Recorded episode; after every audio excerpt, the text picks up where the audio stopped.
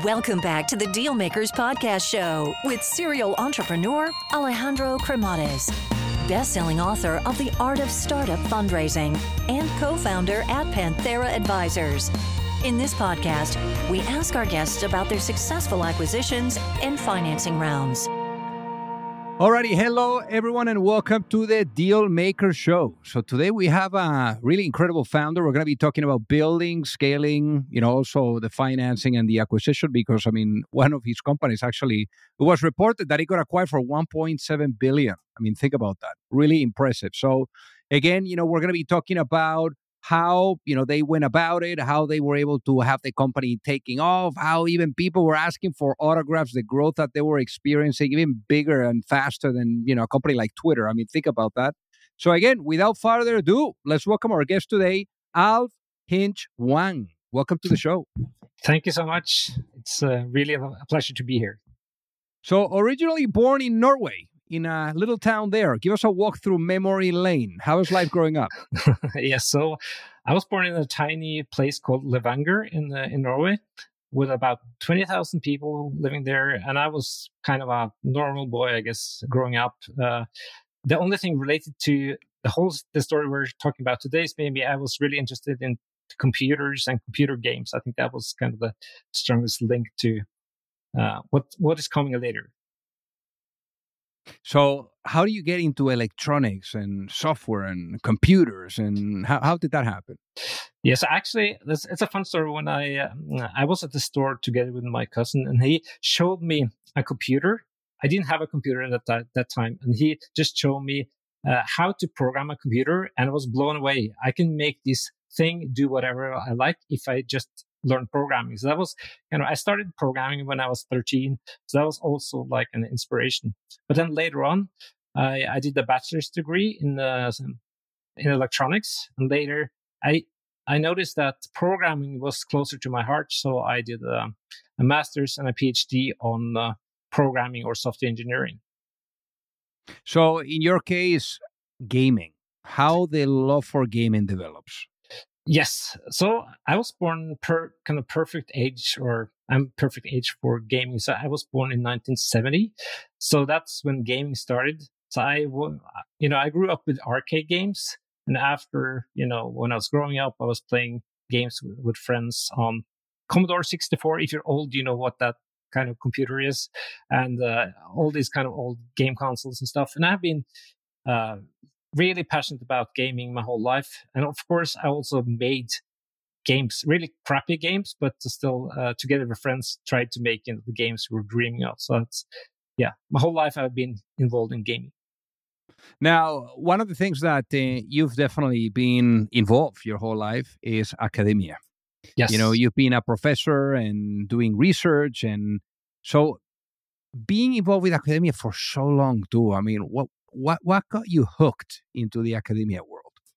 So I think uh, for me, it's uh, you know this passion to learn more and to figure out things. And one great thing about at least uh, the type of you know being a professor in um, computer science or software engineering is that also you can come up with ideas and you can together with, for instance master students you can develop these ideas make prototypes and you can test them so it's a great uh, environment for testing new ideas and exploring and see, you know, maybe you can invent or make something that has never been seen before. So that's, for me, that's really important, a passion to try to figure out and come up with new stuff.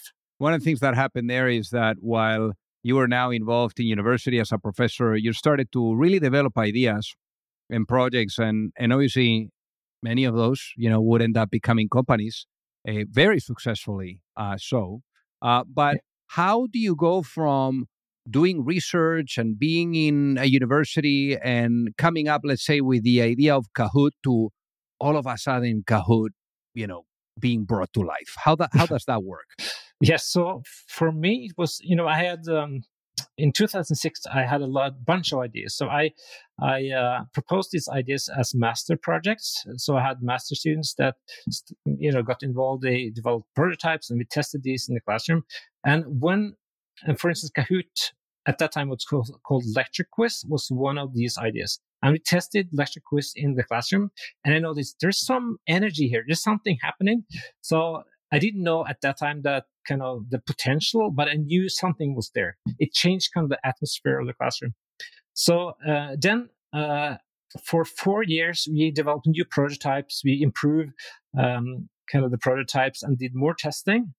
Uh, and we also started to look at how we can commercialize um, this uh, this prototype. Actually, at the same time, uh, I also have to include another project that we worked along with the, the lecture quiz. Also have a system called Mooses, which was multiplayer on one screen entertainment system. And this was basically in a movie theater, you can play arcade games. So if you have a lot of people in a movie theater, they can use their mobile phones. That was before smartphones and they could play like a multiplayer uh, game with a lot of different things on the large screen together in the same room. So that was at the same time we had students working with that. And these two projects merged into Kahoot later on in 2012 when we start to work on the commercial prototype or the commercial product actually. Uh, going from prototypes to commercial product is very different. You know, prototypes, they can have a lot of bugs, be unstable.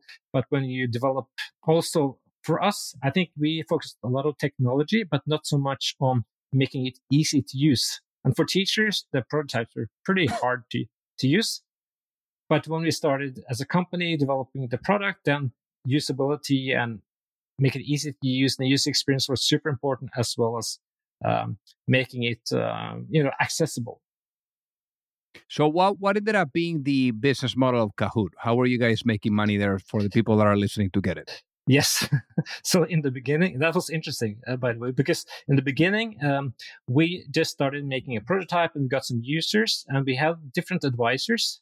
And one of the, uh, our advisors said, uh, don't think so much about earning money now. Just try to get as many users as possible. And then we can tap into making money. So that was actually the advice we got in 2012. Uh, so the first couple of years, of course, we needed investors. Um, but he said basically, if you have an amazing user growth, we it's easy to kind of uh, find ways of earning money. So we, we were thinking in beginning to have like a uh, like a quiz store where you could buy content. That was basically what we wanted to do in the beginning, or have like a subscription for the tool.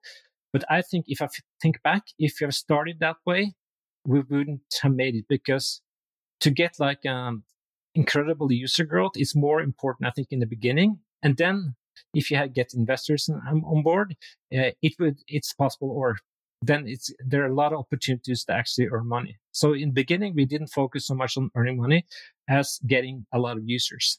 And it's kind of similar what Facebook, a lot of other companies has been doing, or at least in the beginning, before they start to earn a lot of money. So, what was the tipping point of Kahoot? At what point do you guys realize, wow, this thing is taking off? Yes, so uh, uh, one um, on our team, uh, his name is Osman, uh, who's also working for Kahoot today. He said, I think it was uh, in 2013, early. He said, like, next year we have 1 million users. And we kind of laughed. Oh, no, that's, we were thinking this is a tool maybe for Scandinavia or a couple of com- companies or countries. But then the year after, we had actually 1 million users. And, and it was growing fast, almost as fast as it was po- hard to uh, have the uh, stable technology. So it was, I think, uh, looking back, it was good that we didn't have a, uh, like a higher user growth because then I think we might have more difficult technically. So, but we have a, a very steady and um, user growth that was quite uh, impressive. And I think in terms of context in Norway, I don't think any companies have had kind of similar user growth. And I mean, it was pretty amazing because even you guys were visiting schools and being asked for autographs. I mean, that's uh, insane. yes. So uh, at that time, also, I lived in California for a year, and I I was visiting a lot of schools, uh, talking to like um, school uh, teachers about how to use Kahoot, and and I was I wanted to see how it was used in action. And when the teacher told, um, the, te- the teacher told the ch- kids, you know, uh, this is uh, one of the guys that came up with Kahoot uh, and also making music. They were kind of went crazy and we had to sign autographs. And yeah, it was strange. We didn't expect that. Almost like and, rock stars. And, and, even like people using it in North Korea. How is that? yes, uh, because um, yeah, you have these um, uh, monitoring sites where you can see, you know, per usage of your tool if you have like a web-based tool. And in the beginning, you could see, you know, uh, maybe UK, USA, and you have a couple of countries in Europe. And then we started to spread out, and then and then it was kind of every day we looked if there were any white spots where uh, people have not played Kahoot. And in the beginning, we had maybe a couple of spots in Africa, maybe a couple of spots in Asia, on, including North, North Korea. But after a while, all the uh, you know countries in the world were covered, so that was quite amazing. We didn't know exactly you know who in North Korea was playing Kahoot, but at least there were some doing that. And and what did the activation of Fortune 500 companies look like? Because I mean, that was probably surprising to you guys. Yes. Um, so uh, for us, when we were starting starting Kahoot, the main focus was, or we thought that this was a higher ed uh, education tool. So we were targeting higher education. But in the early beginning, we also wanted to explore ways of earning money. So actually, one of the first companies uh, we targeted was IKEA. And they had a problem because IKEA, they, they have a large turnover. Usually they have like uh, young, maybe students working in, in, the stores. So they need to go through training. The training is kind of boring and they don't, don't need to know ex- kind of approximately how much the employees know before they can start to work in the stores. So I presented uh, Kahoot, you know, this is what Kahoot does. And that was a perfect match for their corporate training. It made it more exciting. They knew how how much the employees, uh, you know, we could they could test the knowledge skills after the training. Uh, so that was the first company customer for us, and now it's amazing because it's you know like 97% of Fortune 500 companies use Kahoot for training, for events and stuff. That was something we didn't expect, but of course it's very nice because that's all also means it's a, a way of having a nice income for the company. Now, now, obviously, you know, for you guys, incredible income for the company, incredible growth.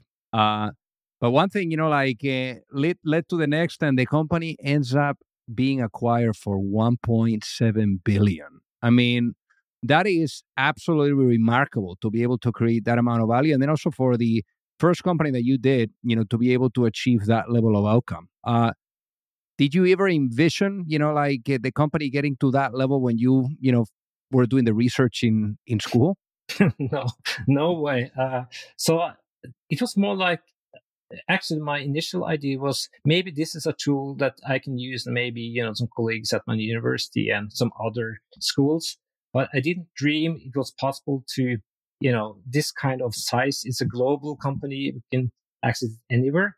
And uh, and it was very strange to see that this was actually possible. At one stage, actually, the Kahoot has been um, more valuable than uh, the acquisition right now. Um, uh, but I think we we are really pre, uh, pleased about you know the acquisition, anyways.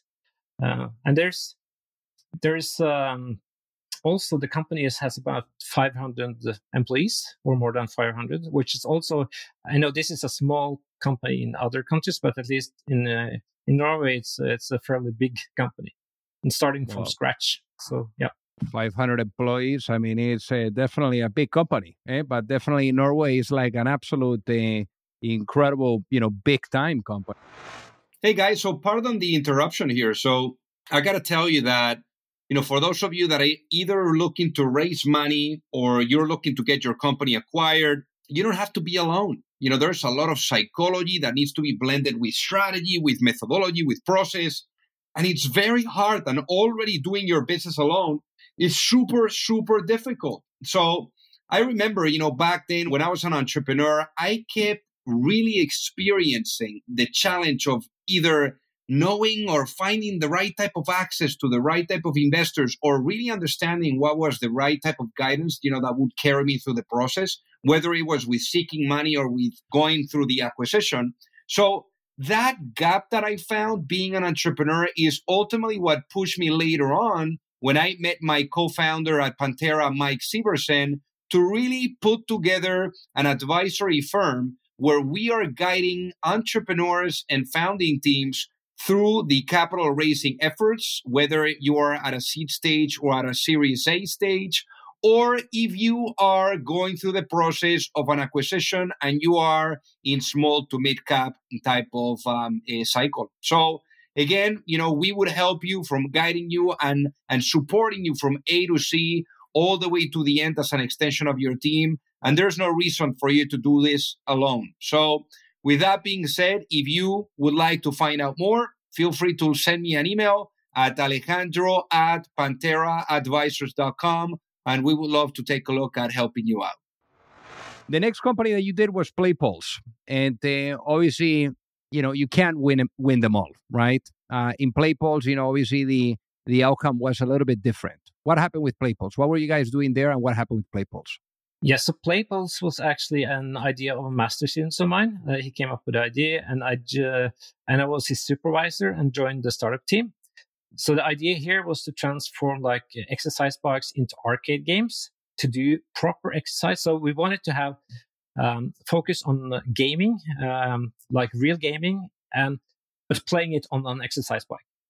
Um, and we tried different uh, business models. Uh, so beginning we focused on like um, uh, gyms uh, to sell this as a equipment you can have in gyms.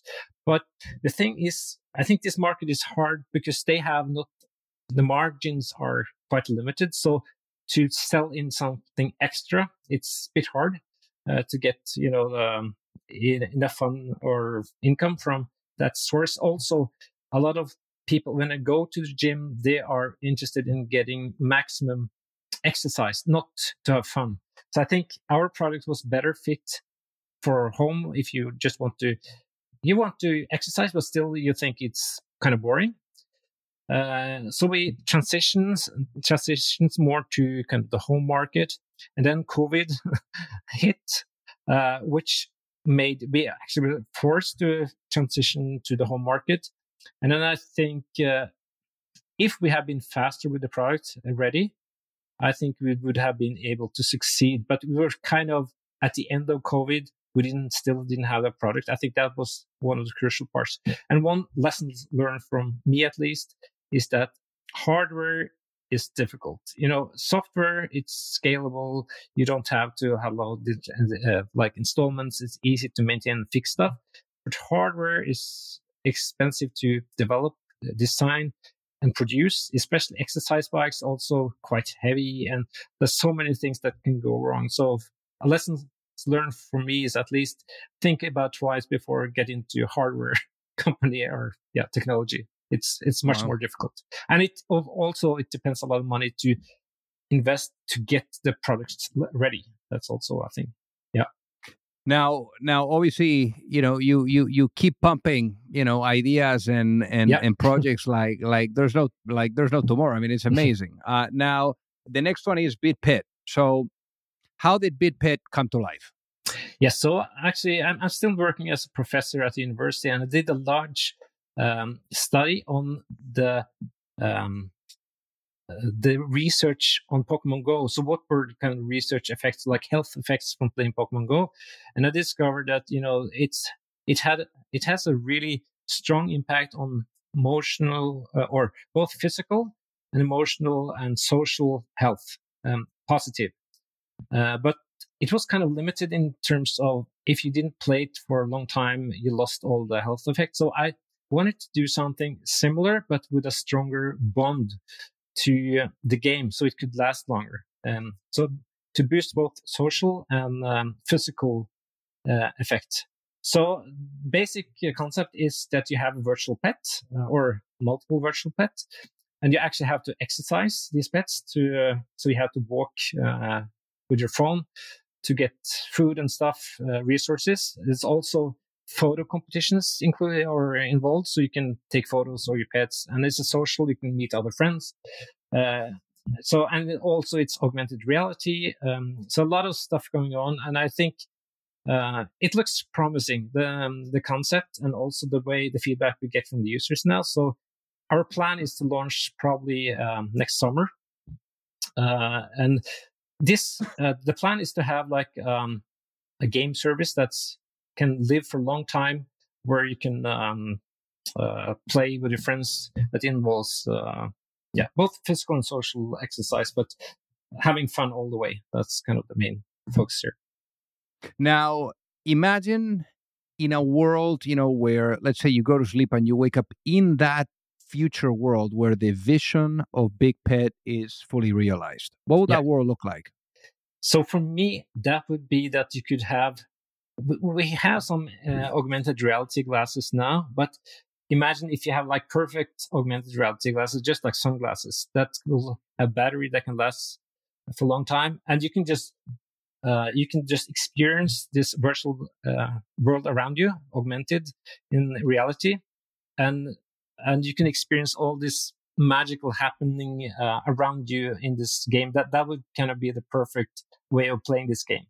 So that it's kind of the optimal um, way of doing this. I think maybe we'll get there uh, because the technology is, you know, there's a lot of um, technology or big companies investing into this uh, mixed reality or augmented reality um, technology. It's still a bit early, but I think we'll get there and then we'll be ready for the world. So, uh, in your case, I mean, a lot of ideas, a lot of uh, thinking through whether or not they make sense, you know, and if they have legs or not to be able to go into a product and then commercialization. Uh, now, in that regard, how do you know and how how do you distinguish when an idea has legs versus an idea that doesn't have legs? Yes, uh, and that's I'm quite fortunate since I'm still working as a professor at the university. I can do experiments, which a lot of kind of uh, startups can't do. Uh, so I can do experiments with students, uh, develop prototypes, and then we do experiments with real users to see if there's a potential. And for me, since I work with game technology, if I see there is like um, this engagement uh, um, towards you know the the product or the game, I can say, okay, this is something that actually will work. And I look for engagement towards the game, but also use social engagement. If this is something happening between uh, those using the product, that's uh, kind of uh, how I determine uh, if if I should go further on this product. But note, I, I think throughout my work at the university, I've probably developed 60 or 70 uh, prototypes. So most of them are scrapped. There's maybe I can write a research paper, but there's no companies uh, based on those products. So I've failed most of the time. These products or the, these ideas are actually not good enough. So there are some that have a potential, but most of them actually don't. So, and that's something that's great with my my position when I work at the university because I've I can afford to fail a lot of times, but usually that's not the case. And how do you come up with ideas? You know, what's the uh, perhaps what's the process? What's the source of inspiration? Where do you look for them? How how how does how do they come to you? Yes, so uh, I think for me, first of all, um, you have to you know, if, if, for instance, if I'm also a musician, so if you want to create new mu- music, I think to listen to a lot of different music helps. And the same with, you know, with game technology, I'm always interested in new type of games and especially things that are maybe a bit, uh, different from anything else. So inspiration is important, but also I think for just coming up with ideas actually it doesn't help to sit by your desk and try to oh now i have to get an idea for me usually i, I take walks or do something else, uh, and then the ideas more come to me. But I'm, I think I'm I'm a quite creative person, so for me it's more natural to think about crazy stuff. Uh, I guess, but uh, it depends. Yeah, but I, I think you know inspiration uh, um, in the domain you want to explore, but also um, try to maybe look at things from different angles uh, that could help. At least that's that's been important for me, and maybe merge different things. Not think about one specific, maybe merge different ideas. That's also Kahoot was a actually a result of merging at least two uh, two ideas. And once you have already the idea, the prototype, what would you say is the toughest part of uh, bringing something to market? For us, it's always surviving the you know it's it's a race uh, for having enough funding to develop like a product uh, that is stable. That's always hard. Uh, there's soft funding, of course, but also you have to look for investors. And I think the main problem is when you're between kind of product that shows potential and an early prototype, and you need some time to develop like a prototype that is solid enough to investors to see the potential. But it's hard to get funding to get there. It depends how advanced uh, you know the te- technology is but i think that's the major difficulty to get to something that will um, investors will see okay this is something i really want to invest money so that in between state is really hard uh, to survive i think now imagine if i was to put you into a time machine yeah. and i bring you back in time yeah. let's say i was able to bring you back you know for example to 2012 when you were now you know, coming up with the idea of Kahoot, and let's say you were able to have a sit down next to that younger self. Yeah. And you were able to give that younger self one piece of advice before launching a business. Yeah. What would that be and why, given what you know now? I I think uh, uh, I would have given the advice that actually it is possible to think big. At that time, I think we were kind of didn't think it was possible to pull, you know, off, uh, uh, you know, big ideas and make something global. So I think that would be one of the major motivations. And the reason I also have started other, you know, startups and companies afterwards is that I, I know now, I know it's possible. Uh, so even though, and it's not like, a, it's also not a horrible thing if you fail. So I th- think a lot of people maybe get scared, you know, oh, it can fail. Yeah, sure, but that's not the end of the world. Uh, but so just be bold and um, if you believe in the idea, just just uh, really uh, pay, you know, go all in. I think that would be my main advice. I love it. So, uh, for the people that are listening that would love to reach out and say hi, what is the best way for them to do so? LinkedIn is fine. Yeah, LinkedIn. I'm on LinkedIn. That's uh, for sure. Maybe the easiest way. So LinkedIn. If you just search my name on LinkedIn, I will get in touch. I think that's the easiest way. Yeah, amazing. Sure. Well, easy enough. Well, hey, well, Alf, thank you so much for being on the Deal Maker Show today. It has been an honor to have you with us. Thank you so much for inviting me. This has been a joy for me. If you like the show, make sure that you hit that subscribe button. If you could leave a review as well, that would be fantastic. And if you got any value, either from this episode or from the show itself, share it with a friend. Perhaps they also appreciate it. So also remember that if you need any help, whether it is with your fundraising efforts or with selling your business, you can reach me at alejandro at pantheraadvisors.com. You've reached the end of another episode of the Dealmakers Podcast. For free resources and materials, head over to alejandrocremades.com. Thank you for listening and see you at the next episode.